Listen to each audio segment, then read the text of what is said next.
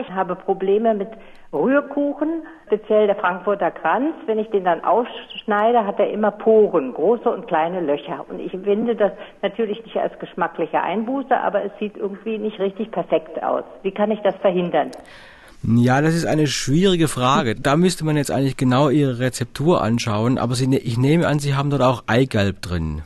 Ja. Ja, das ist eigentlich schon eigentlich die richtige Idee. Vielleicht können Sie noch einmal ein Eigelb extra dazugeben, weil eben durch diese Emulgatoren, die im Eigelb drin sind, eben dieses Lecithin, da kann man dafür sorgen, bei einer guten Knetung, bei, bei einem guten Durchkneten, dass eben dieses Lecithin sehr gleichmäßig verteilt ist und das sollte eigentlich die Poren und eigentlich die Krume eigentlich sehr gut ausgleichen. Also das ist so ein Tipp, wenn das immer der Fall ist, dann kann das dann verschiedene Ursachen haben, zu viel Wasser, das Mehl ist immer wieder mal anders, also von dem Mahlgrad, von, von dem Proteingehalt und solche Geschichten. Und da kann es sein, dass man mit einem extra Eigelb vielleicht diese Krume etwas ausgleichen kann. Also Emulgatoren zufügen. Emulgatoren, also Eigelb ist eigentlich der klassische Emulgator, den man in der Backküche verwendet. Sie können natürlich auch Lecithin dazugeben, also dass Sie in der Apotheke bekommen, aber das führt dann ein bisschen zu weit. Gut, ich also bedanke mich. vielen Keine Dank. Alles Gute. Vielen Dank.